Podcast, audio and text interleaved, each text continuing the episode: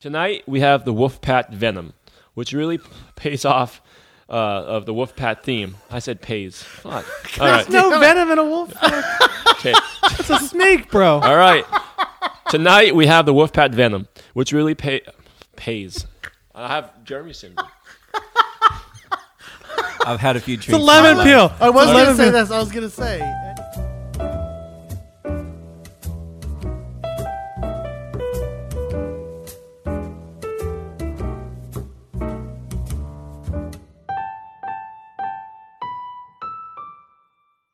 Just fucking do it. I haven't even started the, because I know that we're not starting. All right, here we go. Ready, gentlemen? All right. Welcome back to Three and a Half Gentlemen, the podcast where three of the four hosts provide a refined and intellectual analysis to movies from our private collections, and one of us who sips his drink irritatingly as we try to do the intro. It's really sweet. we'll let you decide which host is which, but for now, my name is Sean, and with me are my co hosts, Jeremiah, Classic yo. What's up? Brandon, hey. and Eddie. I'm tired. Why are you tired? Just continue, please. Okay. Uh, as you know by now, our goal is to answer a simple question How many drinks does it take to get through each selection? At the end of the podcast, we'll rate the movie based on a scale of 0 to 5. 0 being that you can watch the movie still cold sober, and 5 being the only way to get through it is be blackout spring break drunk. In addition to our review, we pair our selection with a cocktail that we hope will enhance the viewing experience. We invite you now to shake, stir, or mix the cocktail we've chosen and settle in for what we hope will be an engaging review. For legal reasons, we don't condone or encourage anyone under the age of 21 to drink along with us. And Don't do it. Because we live in a ridiculous society where people are stupid, Stupid. Stupid punk ass motherfucker. we must ask you not to drink and drive or cuss if you're listening to us in the car. I'm sorry, I had to throw that one in. the sound jar like Ken has been Jeong there. filled. filled? Filled? I don't know. Filled. Okay. Sorry, I too got a late little to go into that. there. Uh, this uh, this drink is excellent. Okay, so sweet. what do we have this evening, Brandon? Well, we are going to go ahead and tackle and wrestle The Hangover, something that each of us are probably going to experience tomorrow morning. The Hangover, the 2009 film by Todd Phillips, which tells the story of Phil, Stu, and Alan, who traveled to Las Vegas for a bachelor party to celebrate the impending marriage of their buddy Doug. However, Phil, Stu, and Alan have no memory of the previous night's events and must find Doug before the wedding can take place. The film stars Bradley Cooper, Ed Helms, Zach Galifianakis, and Justin Bartha, and was a sleeper comedy hit of the summer of 09. So we did call a little bit of an audible. Um, apparently, I don't know the difference between this movie and Pineapple Express. Um, but uh, uh, we had said that we were going to do Pineapple Express. We ended up doing The Hangover, which uh, I think is a more impactful film. in Holy the shit, you genre. watched Pineapple Express and thought it was The Hangover. No, I watched. Oh, that'd be awkward. Well, Jer- Jeremy, why don't you talk? Tell us about the cocktail selection. As usual, we try and pair a cocktail to the tone, feel, and over impact of the movie we selected. Sometimes the drink is referenced directly, and other times the drink will simply be inspired by the film. Tonight, since Eddie is the one who chose the film, he's in get it. charge of the cocktail. Eddie, what's the cocktail, yo? I'm When not the- gonna lie though, Eddie. When the hell did I choose this film? Eddie. I chose the. I chose the I shot. oh, this was a group selection. Yes. Oh, that's an error. Well, that Okay, still it's all right. counts. Let's That's okay. continue. We're- we're just so gonna keep going tonight, I did chose a drink because I was like, oh, you know what? I can, I can do this. Way to I, step it up, I, Fight I Club. stepped it up definitely. Thank you. Tonight we have the Wolfpack Venom, which really plays off the Wolfpack theme of the movie. I thought maybe we should take the Jaeger shots like they did at the beginning of the movie, but we've already kind of done that. So I didn't have a chance to go to my drug dealer and get some Flories. Oh, you went there. So Sean, tell us about uh, the drink I, I Uh, selected. to make this cocktail, you'll need Hennessy, Hpnotiq, melon liqueur, orange juice, grenadine, and orange slices for garnish. As usual, usual, the complete recipe is on our website at thegentlemanpodcast.com. Send me one of those episodes. Holy shit, how drunk are we, everybody? Brandon, tell us about the review. I mean, I'm going to try to make it through this one. To give you guys all a little insight into our selection process for the first season, we're reviewing movies that are important to each of us. These are the movies that we feel have in some way shaped how stories have been told throughout time and even how they're going to be told in the future on screen. So we won't be. We, fuck. We won't be talking about the movie straight through. Instead, we'll let the conversation flow naturally. That said, we'll be touching on different film aspects, including plot, characters, direction, music, cinematography, and anything else that might come up. Fuck. Am I? So let's talk a little bit about this movie. So we realized today in the kitchen, uh, This movie came out the same year we graduated from college in 2009, and that was a full 10 years ago, which was it's a little depressing. Some of you, some of you, it's it's been eleven years. For some of you, me. So this movie's a decade old, and one of the things that struck me to begin with is how young Bradley Cooper looks, and how young Ed Helms looks. And I actually had to look it up because I was watching it with uh, Kim, and uh, she did not believe that this movie. Uh, or she, not, she didn't believe that's not the right thing. Um, that she was questioning whether this movie was before or after office the office where he was in the office. And i remember that the office started around 2005 and so he was like introduced in season i think three episode one of season yeah of, of the office. And so this was basically congruent with that. This movie and his uh, introduction to the office was about the same time.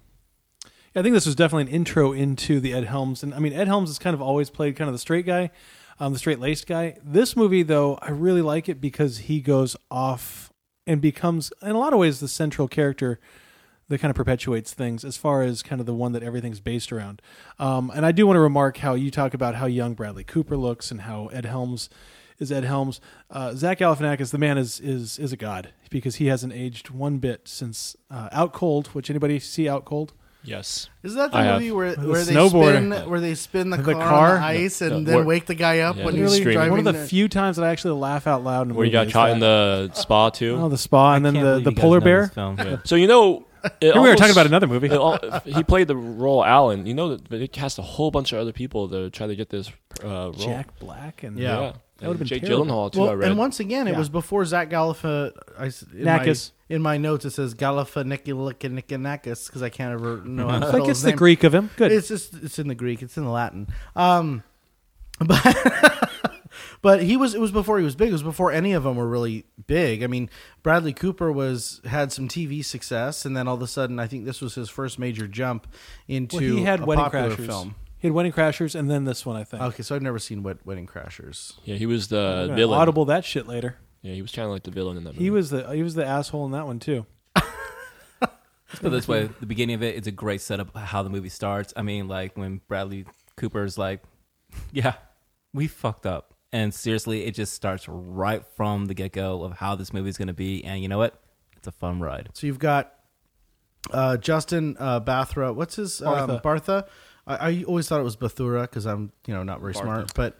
Um, 'cause Doug. I- and I don't read. I don't. I say people's names and don't read them for decades. and then National find Treasure out. Guy. That's what I exactly say. National Yeah, Treasure His Guy. name's Doug. Yeah, Doug. Doug is, is cool, and he's there with Alan, and they're getting uh, um, they're getting sized up for tuxedos. He's, he says uh, he makes the comment he's getting close to my shaft. I, I feel like ninety nine percent of Galifianakis's Alan's words were ad libbed in this in this movie because that's not a natural thing to write in a in a script. It's funny though, some of the stuff that he's saying, it's what we're thinking, we're, but we just don't say it. Is that he actually comes out and says it. and he's wearing a jock a jock strap. And then Yes. Jeffrey Tambor, the dad, comes in and tells him that he's got his mother's, got his legs, mother's legs. and they look weird. I just thought that was just a way to open it. You're just you're setting up Alan's character as this kind of slow, uh, not really Awkward. He's I mean I I don't think he's slow. He's just he's awkward. just awkward as Yeah. hell. You don't think he's slow? He's smart as He's shit. I think yeah, I mean we see that. He's Rain Man. yeah, Literally. Rain Man was literally No, no, no! Don't say it. literally Don't say it, don't say it, don't say it, don't say it. Don't go I there. won't say it. He's medium. mentally. Uh, No, no, no, no, no, no, no. So I'm going to take it back to Todd Phillips, who has got a heck of a resume there. We look at it, we got old school road trip due date. This one, well, really the trilogy of the hangovers. And then the upcoming Joker, which seems like a nice, weird departure. And uh, I think I speak for everybody when I say, holy shit, can we wait for that? No, we can't. You know, Todd Phillips actually like you know sacrificed his whole career. Well, I would say his career, but you know he did kind of like the whole Star Wars like ne- negotiation. His agent pretty much like you know went to the studio and actually you know told him to not give me the six point five million because you know they didn't have any good stars. They were short with cash and everything like that. So what happened was is that he asked for a return fifteen percent of the stake of the film. By doing so, Phillips walked away with seventy million dollars. I saw that. Yeah. Come, can you believe that, man? That's pretty cool. That's dope That's stuff. that's Lucas uh, uh, style. It That's Lucas, Lucas. style craftery. A lot of the a lot of the actors and actresses they were making like really barely anything in this movie. I Oh, mean, exactly. And I think one of the reasons, and we see it, and this is one of the things that I really, really, really appreciate about this movie, is that none of the reactions, and, and Sean, you kind of mentioned this with uh, the ad libbing um, that Galifianakis gives, is that they genuinely look like they're having fun. Like it, you look at some some movies, and they just don't seem like it, it looks scripted. You know, I mean, just to put it plainly, this it looks like a bunch of friends who just got together and are, are enjoying the time. I mean, I'm not even taking it to, you know, they they're playing their their parts as if they're like living within their parts, but literally, okay, so what? They're actors, but they're enjoying what they're doing, and I think that that translates across the screen, and we laugh because they're laughing at their stupidity and at, at their um, Galifianakis jokes. And I think a lot of that is, is the tight script. So from the first, I think it's like five minutes before we actually get onto the road to go to Vegas, all the characters are almost fully developed by the time they get in the car. You've got Doug, who's a super nice guy, just seems like a real genuine The groom. The groom, yeah. Uh, you got Phil, who is hawking money from the kids to go to Vegas. You've got Al, um, Alan, who's weird and we got the weird chicken legs, and then I you've watched. got Stu, who uh, is talking to his girlfriend and uh, trying to convince her that they're going to wine country for the bachelor party. So all of them have like a starting a starting place. I feel like They do. And then, but by the time they get into the car and start going, you kind of slowly get to peel back who they actually are, which is even that, that's part of the fun, right? Is you're peeling back who they. You expect Phil to be kind of you know who Phil actually is, but I did not expect that from Stu. Like I, I was convinced Stu was going to be like the straight edge guy going to Vegas, and he he kind of wasn't. I love Alan in that gas that gas station scene where the old man goes up to him and is like, "Hey, it's a nice car." He's Don't like, touch it. Don't touch it. Don't even Look, look, at, look it. at it. That's right. You Don't better look at me. walk on. I'm not afraid to punch an old man. Yeah. That's the funniest, like you know, like conversation what he does right there, man. But then it, it, it tapers off into Doug and uh, Phil, and they're in the gas station. They're paying, and I remember Phil was like, uh, uh, Doug was like, uh, you know, we did, we just can't let them gamble or drink too much. And then Phil was like, Jesus, he's like a gremlin, comes with instructions and shit. and shit.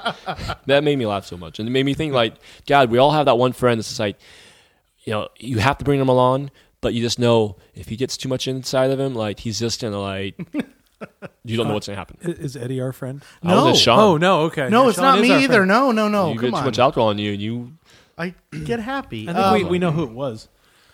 I don't Oh, know. this is like this is- JV. oh, baseball friends. Gotcha. Uh, no, but when we A little uh, late to the party, guys. I'm sorry. Uh, one of the things that I do want to touch on before we kind of get going is when we meet Stu. Um, you know, Eddie Eddie might have mentioned it before. Is is he had the line, and it, it's this movie's only ten years old, and the word the word faggot when he says it, I hate that word. I hate it. No, it's what we're talking about, Brandon. I know. So when they you know, when he says paging Doctor Faggot, the word the word is just it was the movie's only ten years old, and it feels like it's a thousand years old. It feels like that word has become so it's become so synonymous with this this hateful rhetoric. It's just what what what Brandon. No, and I was going to say I, I agree with you 100%. And this movie to me one of the reasons it succeeds, which is surprising, is that it, it goes to the line and crosses that boundary and it jumps over the boundary. I mean, uh, some of the jokes, you look at some of the jokes and and they're funny. We laugh at it, but we laugh at it because it's uncomfortable. Um, I, I think one of the lines that we kind of all remember is that um, it's frowned upon like masturbating in an airplane. Which has been illegal since 9-11 and, and Alan's response to that is simply thanks a lot bin Laden I mean here we are making a 9-11 joke and and uh, you know It's only eight years, years, after yeah. the fact and did I laugh? Yes. And do other people laugh at that? Yeah. But when we do take a step back, we go, "Damn, that's that's pretty hardcore joke right there." And I think at some points we have to say, kind of what what point is it is it past the the point of of no joking about it? Now we can go ahead and joke about some of these things. I don't know. I think the F word, and I can't even say it for myself. I think it's the most offensive word to Mm-hmm. say, you know, and uh, even to this day, I can't even even like you know hear it because I get offended by just like there's a tone, there's a uh, there's an aggressive tone when people say that word, and for me, it's just it's just not my voc- my vocabulary, and I just look frown upon against people who actually do shit like that. See, for me, it's that word, and then also another word that really, really bothers me is the word retard. And again, that's that's a hugely played upon word here too. I mean, do they make it? They change it. Alan changes it. Galifianakis changes it to retard, and we've all quoted that. I think we've probably all quoted that. Oh, he, you know, you're acting like retard. Same thing is it's taking a word that is is massively offensive and it's making a joke of it. And I do find myself questioning: Is it making a joke of it? Is that a good thing, or is it just simply adding to the problem? So for me, speech is always a good thing. It's always good to use words and to lessen their effect. And I think that, that this movie did that successfully in 2009, but it doesn't hold up today for me. And that's something that I didn't like Yeah. about the jokes is that they just didn't feel fresh. They felt flat and old. And that's one that's that's my biggest critique of the movie, really, because I think it's an enjoyable movie. I think it's great, but it just didn't feel fresh. It didn't feel didn't feel like a modern movie. It felt like it was old. It dated itself. The jokes were good then, but this, it, just- they just don't carry over. We're older now, you know. Or maybe it's that this was kind of an establishing point, kind of similar to I think old school, and that now we have other movies that have played off of some of the jokes. And Right. so in a lot of ways, we can't really fault it, even though I think it's easy to do that. And I'm not saying that you're doing it incorrectly, but we look at it and go, oh well, it's been played to death. Even though this was kind of like Eddie, I think you said, is is it was kind of the brown groundbreaking point to it, um, and that it, it, does feel dated only because we've heard these same jokes in the same context from this movie. over and over and over again throughout you know film and that's one of our goals too i mean if you look at our, our kind of our charter this season is to look at movies that kind of shaped the way film Yeah. evolved over time and this definitely did have that. I guess it what for me what didn't work was it was that the jokes might have been funny at the time and they probably they were funny at the time. I, I laughed in 2009 i couldn't get enough of this movie. But it became offensive. It didn't become unfunny. It almost became almost more offensive and i think that's kind of my and i understand what you're going i think i think you're right. I really do. I think i'm i'm a prude but that's that's just me I think that there are some of those, and then I think that there's some genuine jokes and genuine lines that I mean actually make me laugh and make other people laugh. Um, you know, one, one to me, one of the parts I laughed out loud, you know, this week after having seen it probably six or seven times, uh, the movie is when Alan walks up to the the desk girl at Hotel Caesar's Palace and asks, "Is this hotel pager friendly?" beeper I mean, friendly. Do you have a beeper friendly, payphone yeah. bank? Do you got a Yeah. place for like I can like, answer my legitimately that's that's such an innocent joke Yeah. and and maybe it it stands out because it's one of those few innocent jokes within a movie full of maybe not so innocent jokes. Or is this the real Caesar's Palace? is this a real caesar's palace? Um, i mean another one again offensive yes but funny yes is when alan just looks up and he says what they give rings out at the holocaust. Um, oh god. I mean and but i think that that right there that reaction sean is exactly why this movie in my opinion works is because it says the things that We're and, and Eddie, you mentioned this earlier with Alan as a character, is that he says the things that we all kind of have thought, But we're- but we're no, But we never have the ever, filter, ever- yeah. We have the filter, and what happens when you take that filter away? Well, you get some jokes that legitimately maybe work and make us laugh, but they make us laugh because we are damn uncomfortable. And I think a lot, a lot of the this movie does that. I mean, when we're jumping ahead a little bit, but when he gives his little speech on the on the rooftop of Vegas, and he says, "We're looking for a night spent looking for strippers and cocaine," I was just like, "Oh, that that's about par." Like that's that's what I, this movie was. The I had never been to Vegas, so I didn't go to Vegas until 2000. my wedding. Yeah, 2013. 13. And we're in Southern California, people. That's a four-hour drive. It's yeah. So I, I had not been. So I had not been to Vegas. how at the was it, time though? Of this movie. It was Yeah, epic. okay. But in my head, this movie is what everyone did in Vegas. It was strippers, cocaine, and drugs and alcohol and just craziness. And I did not not go because I didn't. You know, I just didn't have anyone to go with. It wasn't like I was boycotting gone it. I know. I didn't have friends. But anyway, continue. I want to talk about when Alan, when they were walking just into the elevator, and how Phil was like, "You're not really gonna, you're not gonna really, uh, you're not coming down like that, right?" Like, and then he's wearing the. I love the. I love that scene. The Indiana Jones satchel. Is that Indiana Jones wears it? and the tight, tight, tight, tight, tight, Yeah. tight shirt that he should be wearing. Yeah, the white white pants. I think. too. Yeah, Like, the white odd- pants. Like I love Alan in this movie. He's just like he pushes it to another limit. His he pushed his character to another. Did limit. you notice that the guy when, they, when the doors Yes. open, like Oh, he yeah, we- was. uh Todd Phillips. it was that Todd Phillips. Yeah. I wish- was, um, uh, He was you thrown know, down. Oh, yeah. girl. on the on the Oh, yeah. lady in the in the elevator. I wish Oh, they yeah. would have shed light more on that. Like really. I thought, no, no, no. More as in like. I mean, I can direct you to some websites bring where you those can see characters that. back in, like oh, like maybe these are the drug dealers or something. Like it just Oh, seemed yeah. like it looked like oh, this is gonna be they're gonna be later in the movie and they never show up again. Yeah.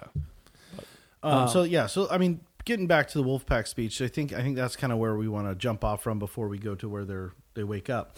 But I think the Wolfpack speech was kind of one of the quintessential funny moments in the movie that set up it kind of set up the night.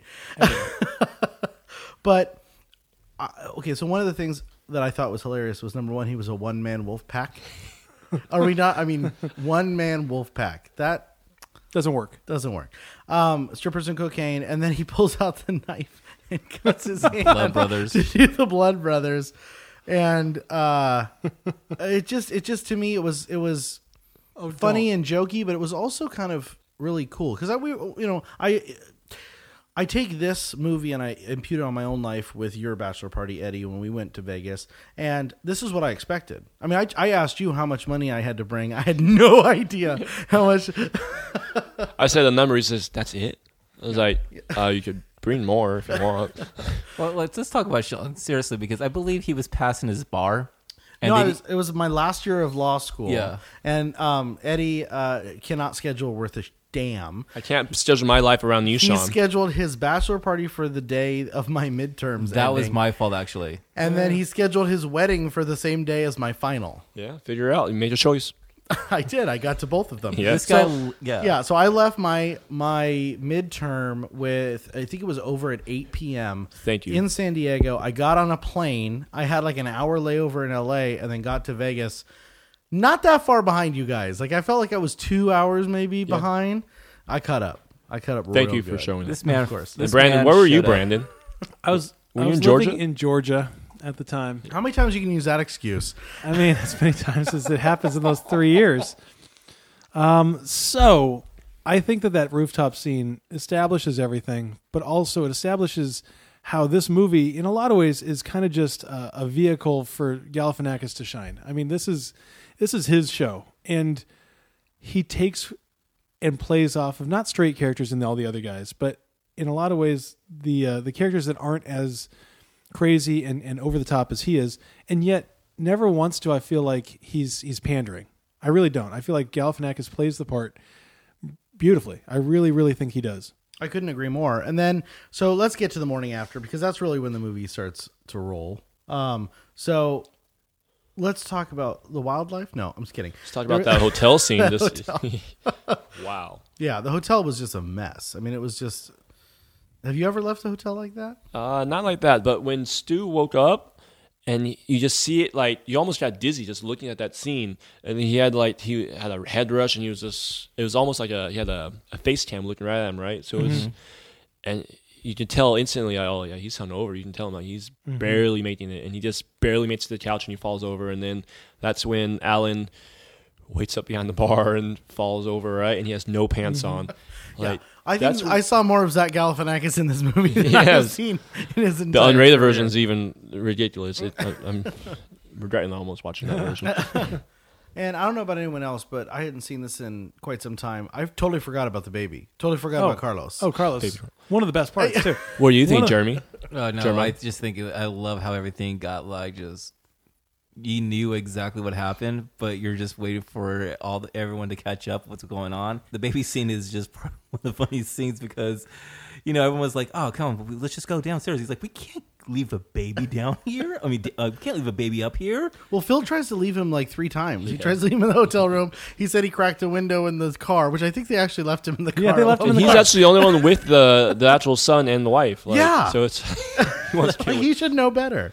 yeah no I, to me that was that was honestly one of the most interesting things is how many jokes and, and again I, I hate to be just kind of a, a broken record over here but how many jokes they really push the boundaries i mean if you look at it they got the baby you know jacking off at the table which is Well, funny it's, but it's, at the it's same might time be bad on an airplane, but it's not bad at a brunch table. with a four month old. Um, I mean, you, you look at that and you go, oh my God. And they leave him in the car and he says, oh, it's okay. I cracked the window. I mean, these are all jokes that are, are pretty non PC. I Yeah. mean, they're, they're really pushing a boundary. Again, there's two ways to look at it. You can say, damn, that's horrible and, and it shouldn't be included in a movie. Or you can say, you know, I give it to them for, for having the balls to say, let's just throw it out there and see if it sticks. I mean, Oh. for me, I, I look at it and I, I go the latter. I really do. I say, you know what? Good job on them. Even though most of these jokes in other movies, I, I don't think I'd laugh at, honestly. It the way they do it here, it works. it takes away some of the power too. So when you mm-hmm. make jokes that are ridiculous or non PC, it takes away the the stigma of the word. Like we talked about, the, it takes away the the stigma of the of of whatever you're joking about and makes it less important, less offensive. So in that respect, I do think you're hit the nail on the head. I think you're absolutely correct. What about the tiger? brilliant. And I mean, I remember, I literally remember uh, seeing this movie for the first time in theaters, and all of a sudden, out of nowhere, Mike Tyson shows up. And I know we're jumping way, way ahead, but it was what I like about that first scene is everything besides the chicken is completely accounted for. You know, and, and it makes sense. It all, I mean, it all definitely yeah, comes the back chicken to it. really never gets a backstory. And I looked at it and I, I looked it up and and somebody there's theories out there. One of the theories are that they got the chicken to feed the tiger. Which you know what I sit there and I go, you know what? That's some genius thinking.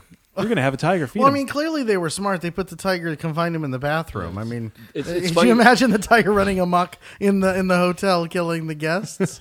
Seriously, it's funny when you're like drunk, you still have the awareness of like, okay, like let's make sure we give a bed to uh, Doug up on the roof at least so he can sleep on the bed. You know, it's just funny, like like little you're drunk, but somehow you still know the rules almost. Part of the thing I don't like about the podcast is that you look at movies more critically. I'm watching this movie in a, with a critical eye, not just enjoying it, and I'm trying to find like purpose or.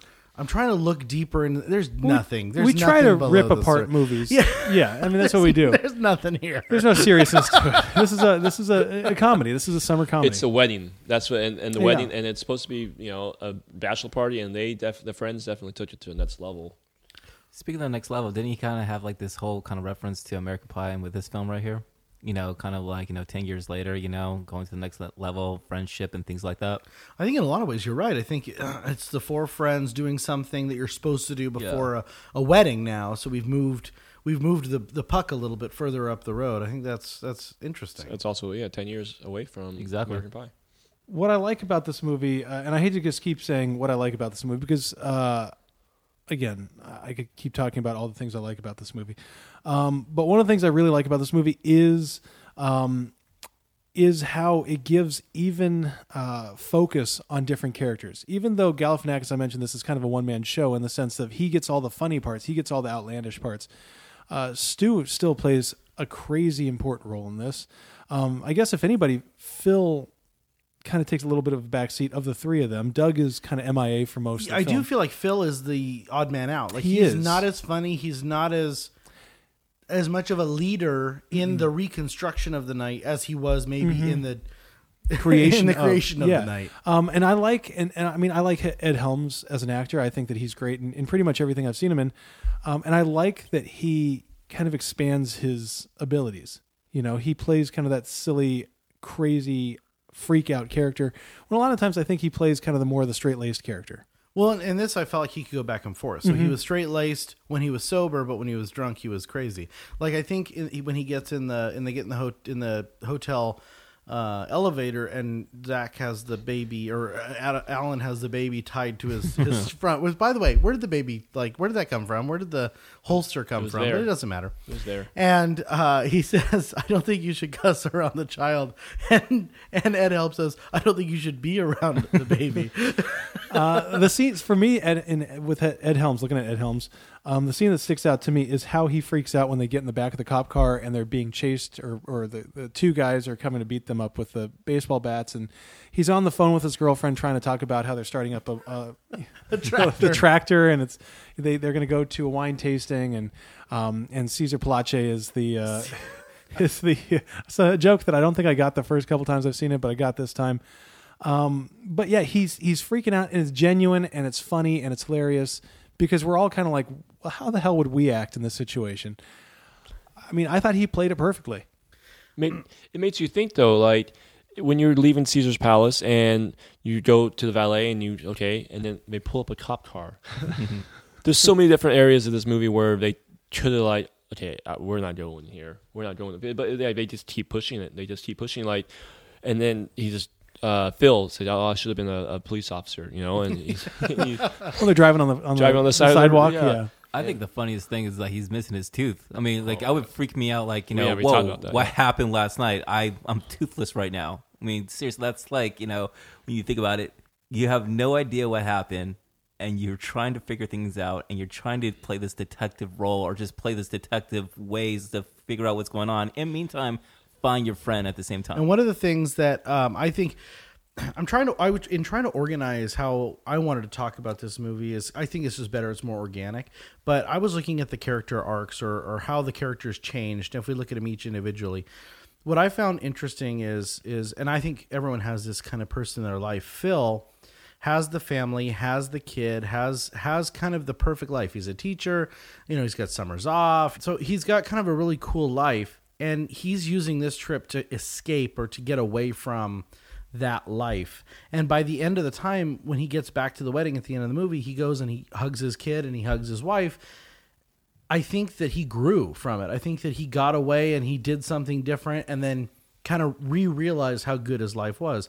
For Stu, yeah.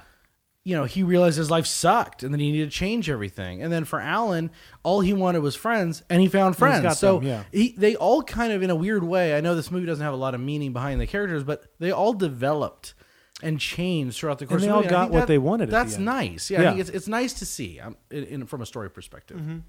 Um, and going off of that, one of the things I have in my notes, and I know we're going to the very end of the movie, but when uh, when Stu breaks up with his girlfriend, and they have that shot of of Phil just smiling in pride, and to me that was one of my favorite favorite shots, and it lasts all of a half a second, but you just see that he is so proud of his friend for sticking up and doing the right thing, and basically saying, you know what, the way that you've been treating this guy is is wrong, and finally this guy's standing up and and really taking his life into his own hands. And I'm just I love that one shot.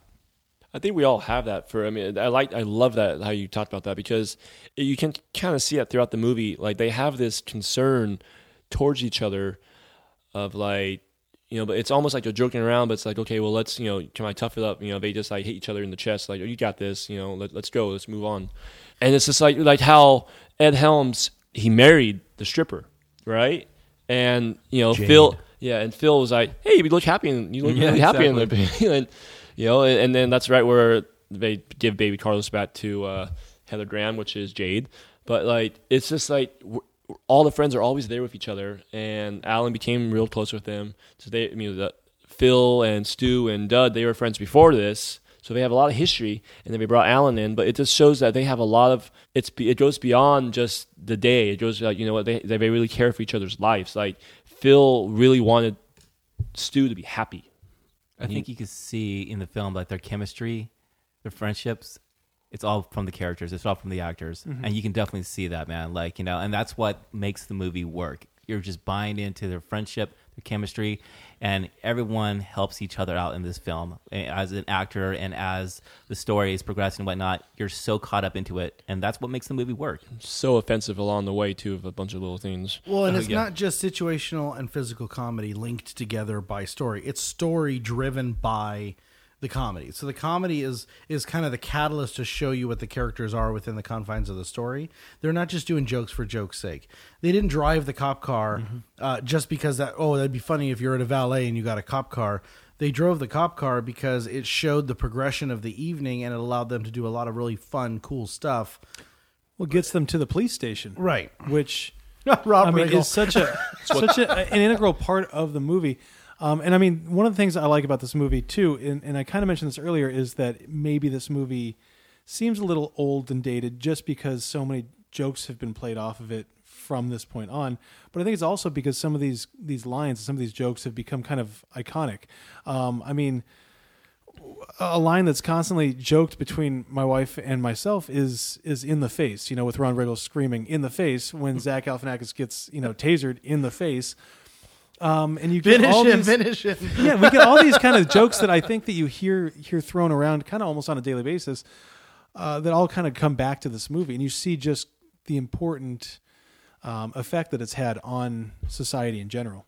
Well, and like like American Pie did before it, and like a lot of movies did after it, it changed the tone of comedies.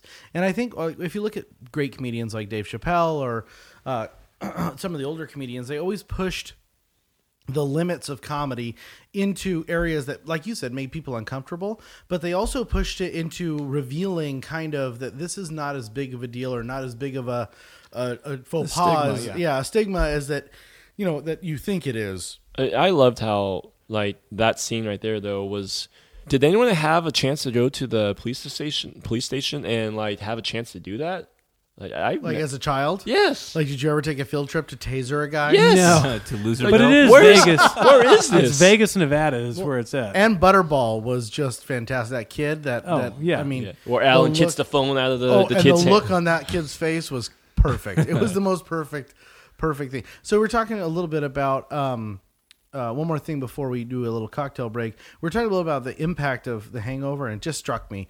Um, there's an episode of one of my favorite shows, Psych, called Last Night Gus, and it's basically this premise where the whole cast it wakes up on the morning of a, an episode and they've got to retrace their steps and go through this whole thing. So we've got a, a pretty popular tv show at the time that 10 almost probably 10 you know it was probably seven years later.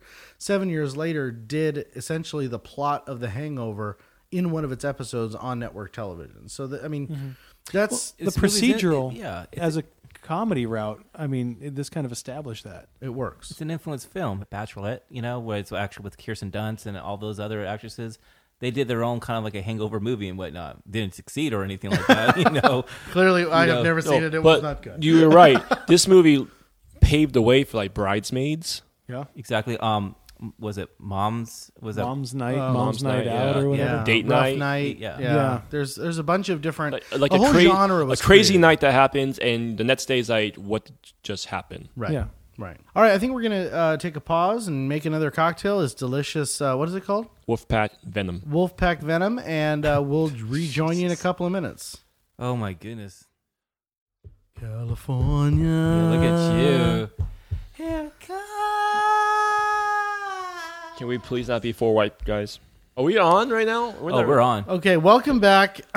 We're doing that. Okay. So I want to take us back to the uh, the wedding chapel because to me that was a, a really crazy, cool uh, re- revelation for these guys. I mean, that's kind of in a lot of ways. I know Sean uh, in the break was talking about how the the hospital scene is kind of the revelation that kind of pieces things together, and I think that's definitely true. For me, it was the uh, the wedding chapel scene, and then the ensuing ramming of the car and and bats and everything going on in the parking lot. Well, it kind of set up the whole uh, them versus someone nefarious. Like you had, so you had this like it looked like like a triad Asian gang holding them up at gunpoint. You know, in the cop car outside the big little chapel or the little chapel or big best little chapel, and their little friend who had nothing but good things to say about them.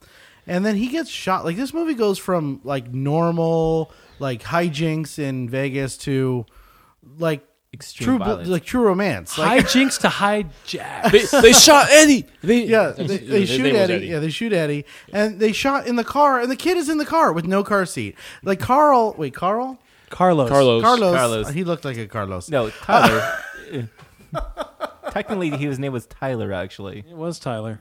He looked like a Carlos. Anyway, so they're shooting up the car, and and little Carlos slash Tyler is in the back seat of the car for that whole scene. That's where they cracked the window and left him in there, where they went into the best little chapel. didn't you feel bad when the, cra- the baby was just crying? You're just like, "Fuck, come on, guys." Yeah, I get all like, "Yo, this is too real now." I thought it was funny when the the Stu's girlfriend was called, and like she was just like, already like just you just got this eerie fear, feeling when she's calling. It's like, oh, like she's just gonna bitch him out already.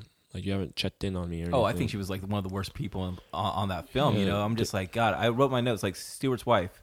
Holy shit! It's girlfriend too. he thinks yeah. he need to get away from. yeah, she slept with the bartender on the cruise. Was it a bartender or was bartender. No, it was a bartender. It was not a waiter. It was, was a a bartender. Yeah. But it reminds me of a trip that we took a long time ago to a little place called Mammoth. And one of the things that I think is interesting is how you react as a young man when your girlfriend slash spouse uh, tries to call you. Don't worry, Brand, it's a good thing. Uh, versus how you're old. And this is one of the things that I, I kind of got from the movie with Phil and with uh, with Stu. So Phil has a family. He's he's already advanced into the position of having a child, having a family, and he's trying to get away from it. Stu doesn't understand what that means yet. Stu just has a girlfriend. And there's a huge disconnect or leap when you're in a committed relationship versus when you're kind of single. Even if he hadn't put a ring on it yet, he's still single. So there's just there's a different dynamic. And those of us who are single do not understand in any way, shape, or form the draw or the need to talk to your spouse or your girlfriend. It's important. And so this kind of shed light on that that trip that we took many years ago where I gave my friends a lot of guff for talking to their significant others. Just one. Uh, just one. Uh, we- Yeah, I had terrible shoes. Anyway, um. All I'm saying is, though, Stu could have easily avoided that whole situation if he would have called her early in the morning when he should have. when you should have, and then Yeah, he had absolutely. wouldn't have to make her, you know, super worried like that. So the other thing that kind of, uh, as we progress through the story, we go to meet Jade at her house, and Carlos slash Tyler uh, go, goes back with his mother. Was anyone else a little disturbed by the breastfeeding scene? Not a bit. No, I liked it.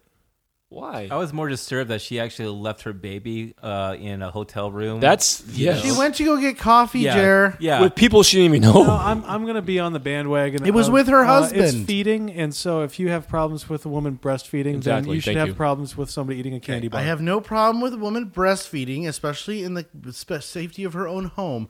I was just, it was a little weirded out that she did it in front of the three people she didn't know in her home. Oh, but she knew on the him. She Yeah, did I mean, not. She gave him hugs and I kisses mean, on the way they were That's in the- their- that's- that- that comes in to- her wed- wedding. Yeah. That trumps the whole breastfeeding rule. Like, you know, like it's it's a it's a natural thing. It's not supposed to be hidden that your baby needs Mm. food. Listen, the mammary glands are, are made to to to feed and to look at. It was, it was fun. It was weird how I mean everyone was just like looking. So that I mean, yeah, like, Alan didn't look away the whole time. she maybe like Jade could have like took notice like okay maybe I should put this away because everyone's just looking at me right now this way like you know but overall real real life like Yeah, that happens. happens. yeah. So be ready. I mean, I think it's just parent. Oh no! being a- I just a- don't think it should happen in public. This I didn't bother me. That it wasn't was public. That- she was in her own privacy of apartment. home, which I just said. I'm just saying my problem. My problem was that she just whipped it out in front of like all these people she doesn't know. I don't think that that that's a reasonable thing to do. I, I know it was weird. I think that that's kind of part of the humor of the whole scene and the whole situation, is that she met these guys realistically eight hours before, maybe. Yeah, and pretty now much. she greets them with hugs and kisses and knows them um, by their first name and invites them in, and they become best friends because they are. Um, you know the four best friends that anybody can ever have, and uh, but we see we see kind of just the outlandish humor of the whole situation in um, just kind of you're talking about situational comedy. This is situational comedy in itself. Is like, holy crap! This woman acts like she's known these people for months and months and years and years. And I guess it was the comfort, hours. the comfort that was off-putting, and I Oh, think okay, yeah. it kind of goes back to to your thing is it makes you uncomfortable and it's funny. Like it wasn't offensive; it was just uncomfortable, uncomfortable, and funny. Yeah, Yes. uncomfortable. Um, but so then we move into the impound. So after we go to the police station, we've already talked about that. We go to the impound lot, which is where I think the movie kind of, if the chapel is the first ignition point, the impound lot is the second ignition point because Mm-hmm. they get the car back, which is all nice. And brand which is beautiful. Yeah. And they uh, find someone in the trunk, and uh, Leslie Chow pops out, Mr. Chow. and my favorite thing that Alan says is, "I hate Godzilla. I hate Godzilla," and I'm like, "Oh, that's super offensive." No, no one's gonna fuck on you. I'm on your side. I hate Godzilla. He destroys buildings. And this this to me was the first Oh, time. yeah. Go this is the first time I'd ever seen Ken Jeong, and I mean, since this movie, he's kind of had a, a, a crazy, huge um, career, and and I mean, thanks to this movie in a lot of ways. Um, but to me, he was kind of this out of nowhere character who didn't make any sense.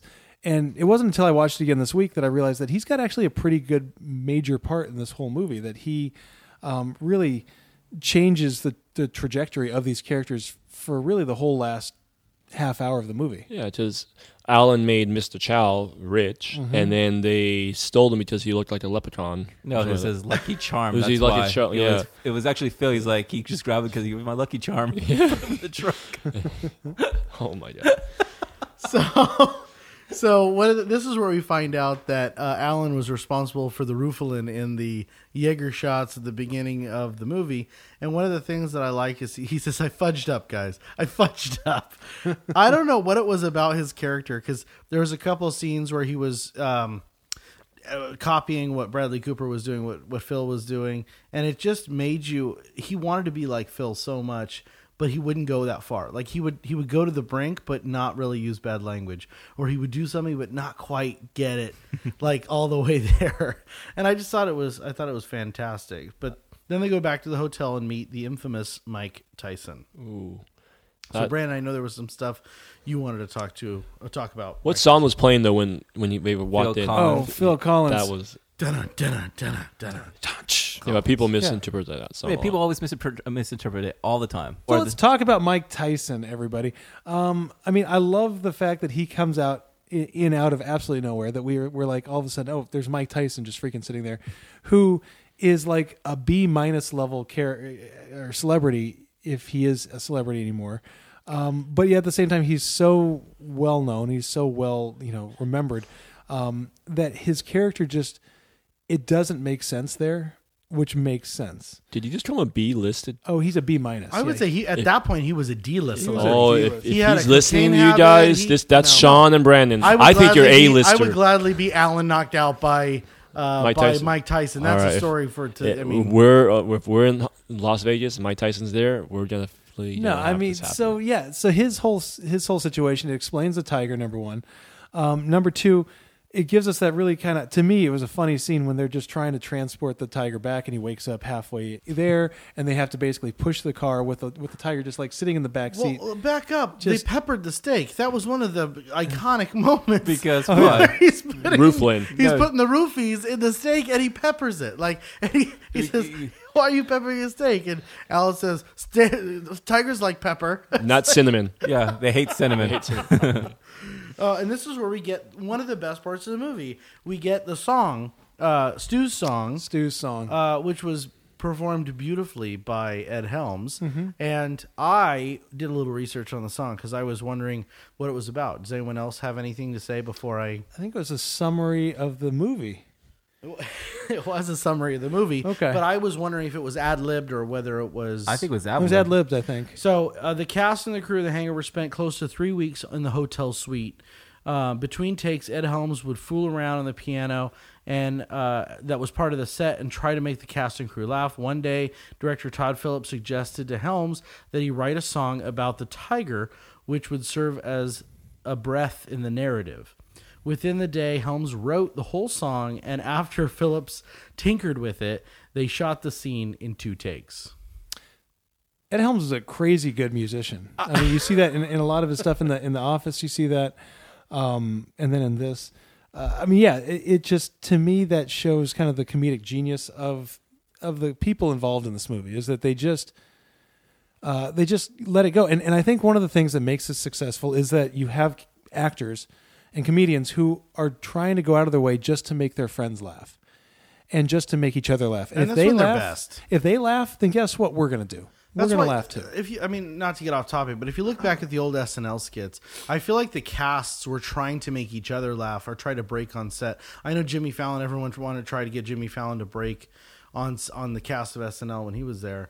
That was like their goal is to, and that was not a hard goal because he No, broke almost he always every broke every skit, man. But I mean, I think that's kind of what what what this cast really did well is they made each other laugh, and you could see, like you said before, Brandon. I think Jeremy said it too. It looked like they were having fun. They were Yeah. not. They were not. It was was not a struggling set. And if you're doing a comedy, if you're doing especially this type of a comedy, I think you have to have some chemistry, and they certainly did. One of the lines that I loved though before they go in to see Mike Tyson is uh I think Stu says it like what about the tiger? And Phil says I keep forgetting about the fucking tiger. Like that's like the thing to forget in this movie there's so much going on in this movie that I forever I think everyone forgot about the tiger in the bathroom. It wasn't a big deal. So to make that the last leg of their journey I think is really I mean is really funny. Yeah. Um, I think we talked about this right before the break, actually, is that this movie is really at its core structurally a, a, not a police, but a procedural. You know, it's it's trying to find out what happened and, and you know what did happen um, through retracing steps and finding evidence. Um, and yet they give away the entire answer to the movie really in the first 15 minutes with the with the mattress impaled on the, the Oh, Caesar yeah. sword, um, which I mean, each one of us saw and probably figured, oh, it had something to do with what they did, and then didn't think anything of it. And then the fact that that's really the entire movie comes back, circles back to that. Um, I think number one is genius, and number two, um, it just adds kind of another layer of of smart to kind of a, a dumb comedy. Yeah, and and I mean to play off that, you've got dumb people, really dumb dumb people trying to restate retrace steps of a drug-filled night and you end up at Mike Tyson's house. Could you imagine a better story? I mean a better series of events that brought you peeing in Mike Tyson's pool like Alan did. I mean that's just and also humping the tiger. Oh yeah, who does that's a majestic animal. I love the fact when he felt awkward. He's like, "Should I leave now?" He's like, "Yeah, best is you should leave right now." And um, so you had also uh, the second ambush by the Asian clan, uh, led by Ken Jeong, and then you had uh, kind of the last little stanza of the movie, which is they finally feel like they found Doug. They go to get Doug. They say they need the eighty-two eighty thousand dollars Eighty thousand dollars, yeah. that end up being in the satchel, which I think is mm-hmm. hysterical. Mm-hmm. And you've got kind of the Rain Man. Alan. Allen card counting, and it, it reminds me of that meme or meme. I don't know how you say it, um, where it's the girl and she's like looking around and all the numbers are flying around. I don't know if mm-hmm. anyone's seen that. It's it, that's I feel like where they got like where where they used it or something came up like the two are connected somehow. Um, but he goes through and he wins at counting cards, and that whole scene, it kind of cracked me up because it felt like a Ocean's Eleven inside of an American Pie, inside of like a procedural Dick Wolf, like dun dun. That like that whole card counting thing reminded me of like a bunch of different movies, like how you were saying. Like, and it's just funny how like he was actually really good. He had a good theory. It's just it's crazy how he did caught, get caught way before with his mm-hmm. whole mouth moving like one two three four one two three four one two three four. Come on. and that suit was god awful. That gray suit that he was wearing. But everything like he wore was god awful, which made man, it he so god perfect. Always out of place with everything. He was just trying to be classic. like Phil. that scene or the shot when he's just coming down the escalator and he's got his, his hands folded in front of him and he just like knows that he's he's like the god in that moment um and it just adds to his character it adds to the the humor but also kind of which is weird because it's not lighthearted at all in what they're doing but the lighthearted feel of the whole movie So then they go back into the desert with their money and go get the. They get Doug. Okay, so what I thought was hilarious was that uh, the actor who played Doug, the Mike drug Epps. dealer, Mike Mike. Elps. Mike Elps? Elps. not Mike to be Elps. confused with mike epps sorry Oh, is it Epps? Is it I Elps? thought it was Epps. Yeah, it's Mike Epps. Oh, I was just playing. Mike Wow. Epps. no, but he's also like ten feet taller than uh, the actor who played. Like, didn't they Doug. know this? Like the, the white Doug, he's way taller. He's got to be at least two and a half foot taller than Justin Bartha. I mean, literally. I was just thinking about his outfit. Like, well, he's not wearing like you know anything. He's So- wearing like a le- uh, like a leather jacket. Like, Rule, yeah, rule of thumb: make sure you ask for the face. Yeah. Okay? and Alan's classic mix up. It's like no, like Phil's like, you know, no, no, take it back. And he's like, no, I'll be your Doug. I'll be your Doug.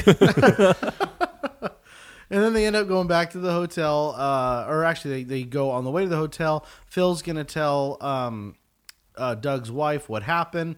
And uh, in the conversation, the f- kind of, I would say, the most famous conversation in the movie, which is when they're talking about the drugs, uh, we've got Stu, who kind of comes up with the idea that uh, Doug is on the roof. And then they go back to the hotel. yeah. Did anyone actually put two two together? Because I still trying to figure out how he figured it out. Because I remember the you know the mattress.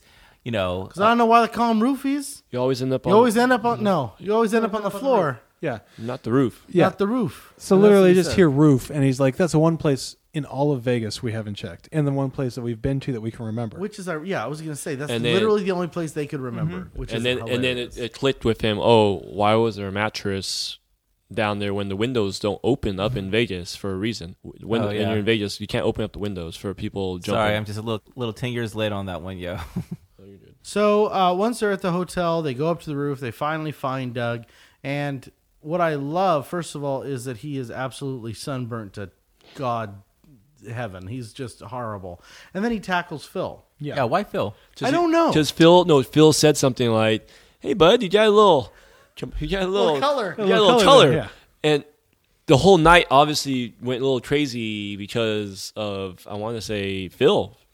well, I think that Phil yeah, if started we it look back bit. at it, Phil was probably the instigator in a whole lot of stuff, and so being an instigator too, he's probably thinking, well, if there's one person who left me up here for a day and a half, it's got to be the one guy who The, only, the, Is the first the- reason why they even went up to the roof was because of Phil. Yeah, very good point. Yeah.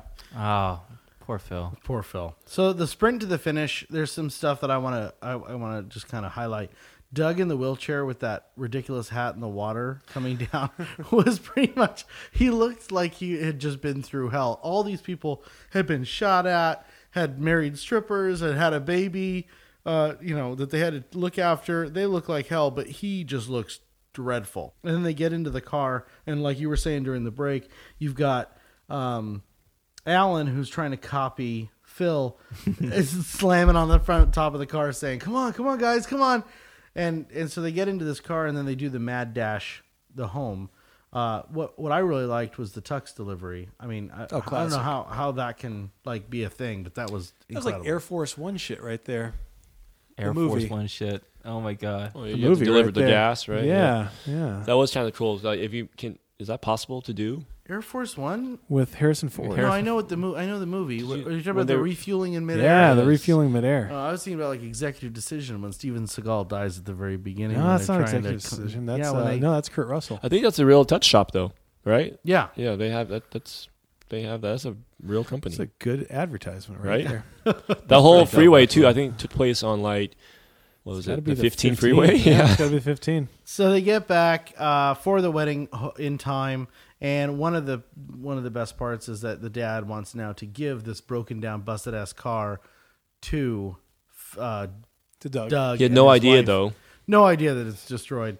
Uh, and and did anyone else notice the wedding singer at the wedding? Oh yeah, absolutely. Just totally inappropriate. Oh, candy To shop. the candy shot. absolutely. I let thought the band was dope actually, especially Live when he band? doing Fame. he's like Fame, and he's like he's just like running around, just like trying to like dance dance upon all these people. Something I mean, about live funny, bands. man. Live bands are legit uh, weddings. Oh, band over DJ any day of the week. Oh yeah. Yeah, Even a bad band is better than the best And that's DJ. isn't that right? Where uh, Phil, uh, not Phil, Stu's uh, girlfriend Mm-hmm. just went off on Stu. right.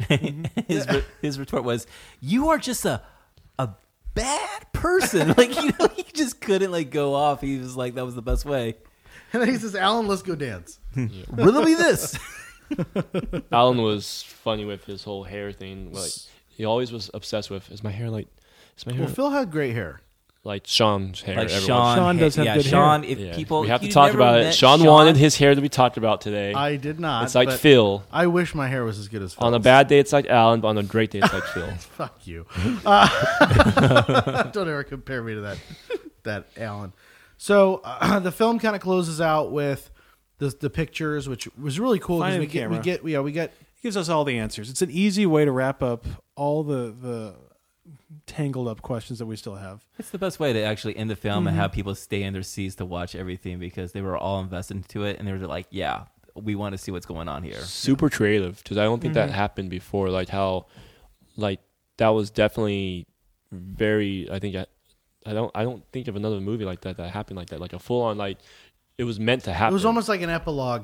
It was almost like a like a post credit sequence that the Marvel universe is. And it of- was a pretty pretty hardcore R rated. yeah, unrated or rated. Unrated R rated. I don't know. I watched the unrated edition, and there was some graphic ass stuff. Like yes, it was, there was. It was a prosthetic. You by the saw way. Alan. Oh, thank God, Okay, yes. yeah. Alan was getting like you know And he something was, done in the uh, elevator. A lollipop. Yes, Yes, with some he was lady. terrified to show his mom. All right, bring us home, Jeremy. That brings us to the end of our review. Now it's time in the podcast where each of the hosts provides its own score of our scale. Please, my brother, provide us with that scale. Oh, I gladly will. Zero, the perfect movie. You don't need shit to enjoy it. One, a feel good first cocktail. Two drinks, a happy buzz. Three, your Uber or lifting home. Four drinks, a rough morning walk of shame. Five, you black out, shit face, spring break drunk. So, gentlemen, let's start with Brandon. Uh, what are you going to start with? So uh, this is a movie where I've always thought that I liked it. I mean, I can remember back on, and I haven't watched it in years, but I always remember liking it. Um, and when I when I come into to watching these movies for the podcast, I come in with with my pen and my pad of paper ready, and I just want to take notes and kind of dissect it and just rip it apart. And I found that after uh, about halfway through the movie, three quarters of the way through the movie, I realized that I hadn't taken a single note. And it's it, it's to that reason that I really want to kind of give this movie a nod is because I was just enjoying it. I was just sitting back and smiling and laughing. And yes, are some of the jokes uh, inappropriate? Are some of the jokes pushing boundaries that maybe they shouldn't be? Uh, yeah, and that's actually one of the reasons why uh, it, it got a lower score, in my opinion, than it could have, is because I think that sometimes it does cross a line that maybe it shouldn't be crossing. At the same time, the fact that the the filmmakers, Todd Phillips and all the others, um, allowed it to go there and didn't apologize for it, it's something that I I definitely um, I appreciate I appreciate about them. Um, and so after just sitting back and just enjoying this movie and just laughing along with the parts that we're supposed to laugh at, um, I came up with a, a score of 1.5. So I'm saying that this is a feel good first cocktail with an extra shot. And so I want to turn it over to uh, my buddy Jeremiah. One point what? 1.5. Um, the movie still is actually good times. You know, I'm sure 10 years ago I thought this was funny as shit. However, it's aged a little. But what really draws me to this film is the chemistry between the four leads, and that pretty much makes the film in so many ways. Like their friendship feels genuine. You know, it kind of rewatching this, it just kept me smiling. Like make me think of my friends here, the gentlemen that are in this room, and I like things like that. You know, not saying that we're actually those people, but you know what I'm saying. Like you know, just this group that we have here, our own little wolf pack. I like that. So um, I think the movie's good times. I was a wolf pack of one, and then you joined my wolf pack. So you know, I think the movie's good times. You know what? Um, for me, it's a two and a half. It's a happy buzz with a shot. You know, I actually uh, enjoyed it actually a lot more than what I thought I was going to enjoy. Sean, what we got? So I I kind of looked at this movie through two lenses. The first was a critical lens from the perspective of it came out the year I graduated from college. I remember being just gut splittingly laughing at this movie the whole way through. I didn't get it this time. The jokes felt flat. They felt tired. Uh, the chemistry and the camaraderie were great. Stu's song was fantastic. There were a lot of areas I really appreciated, but the end I just didn't feel like it it held up that well. And then I look at it through the other side of how it impacted film going forward, and I think that saves it a lot from where I, I came in at like a four or four and a half. Uh, because of the flat jokes, because of the kind of the inappropriate nature. But after the podcast and kind of talking about it and seeing the impact it had throughout the course of film, I'm, I'm going to bump that up to a three and a half. So we're talking about an Uber lift home with an extra little shot. Uh, I think that's where it belongs from the from just just from the tiredness of it. But I think it could be better. I enjoyed it better than a three and a half. I did, but I think it belongs at a three and a half. Ed, what do you think? Well, I completely agree with all you guys, and I don't want to take credit for this movie because this was not my movie. Okay, No, it was make- a group choice. I'm sorry, I'll make this Eddie. very I'm sorry. clear It was a group choice. this was not the movie. I mean, I love this movie. It's I agree with Sean that um, something about the movie when you first watch it, it, you know, it just remembers you have these awesome memories when you first watch the movie, and then you watch it again, you know, eight, ten years later, and you're like, wow, like, okay, that was a little offensive. What I, I, you know, I thought this movie was a lot funnier, but like, it was one of those movies like how Brandon was saying, like, I didn't really take notes for it. It's just like it was. I was the whole movie out. I was like, okay, well, I probably should write something down now. Um, I felt a little at times that it dragged. After you know, I felt like okay, like I know what's coming. It's if you have a, I have a problem with that. It, like if movies, if you tend to already like look towards the end, then something's wrong with the movie. And I was somewhere around towards the middle. I was like, okay, well, I, I know what's happening now, and I almost wanted to. I at moments I wanted to fast forward it, and then I never did. So I said, okay, let, let me just sit through this. I mean, Bradley Cooper, amazing actor. Ed Helms, amazing actor. Zach, I'm not gonna say his last name, uh, but uh, the movie, everyone, it was great. It makes me think of my bachelor party. It makes me think of everything, but it also makes me think like, okay, like, am I gonna do that now? Will I act that way now? No, probably not. So I'm gonna give it uh, a two and a half. That is uh, a happy buzz with a shot. So, Brandon, when we take all those scores and divide by four, where does that put us? That puts us at a 2.5, a two and a half. So collectively, we're saying this movie is a happy buzz and a shot. And yeah, I think that that's a pretty good roundabout guess for what we got. And Eddie, where does that put us uh, with The Hangover on our list of films we've reviewed? It puts us at number. Uh, it's uh, on the list. It's eight out of ten, uh, right between Fight Club and North by Northwest. Uh, so uh, it's So Fight Club is above it, North by Northwest yeah. below. Fight Club's at a two, and North by Northwest is at two point three seven five. Uh, we might have a calculation error. Hold Oh, where's on one where's Al. Gore? Al Gore. We have a recount. we have a recount. recount. Yeah, we gotta I realize what I said, but look where he put it. Uh, that would be a Sean mistake. I can go ahead Damn and it. fix that right A now. Sean mistake? It is between What? North by Northwest. It's always Florida. Why North does by Florida can Northwest never and get Point there? Break. About. You put it at eight. Oh no, I totally did. A It's two point five is higher my than two point three seven bad. five. That is my bad right there. So we're gonna go and try that again. So Uh, sorry. It uh, is now. I'm doing this on the fly on Excel. And I said it, and I was like, when I said it, it's like that didn't no, make sense. that's my bad. I can right help you there. out. It You just now seriously is did like number a warm nine. baby thing. You're like, yeah, uh, La La La La La Land. La La Land. La La Land. La La Land, Moonlight. All right, let's Okay, try that so, again. I'm Eddie, so why don't you sorry. hit us Eddie, up with where does that put us? Eddie? Where does that put it, Hangover on the list of films that we've reviewed? Oh well, uh, unfortunately, it was a great movie, but uh, number nine, uh, almost. The, uh, it's a little bit. Uh, Is it below- better than Point Break? It's better than Point Break. I- Get the fuck out of here, Yeah, man! Are it's- you it's serious? at number nine. Every fucking episode, you guys talk Hey, about Point Break. uh, and that's North your movie, Justice dude. in the it's world. right between North by Northwest and Point Break. So There we it's at go, 2.5. guys. There we go. All right, if you enjoyed our review and are a fan of the podcast, we ask that you please subscribe wherever you're listening and leave us a five star review on iTunes. You can also find us on Instagram at The Gentleman Podcast or visit our website at thegentlemanpodcast.com. Or if you want to reach out to us and tell us what a terrible or wonderful job we're doing, please do so by email at hosts at thegentlemanpodcast.com. Thanks for listening, and we will see you soon. Cheers. Cheers, gentlemen.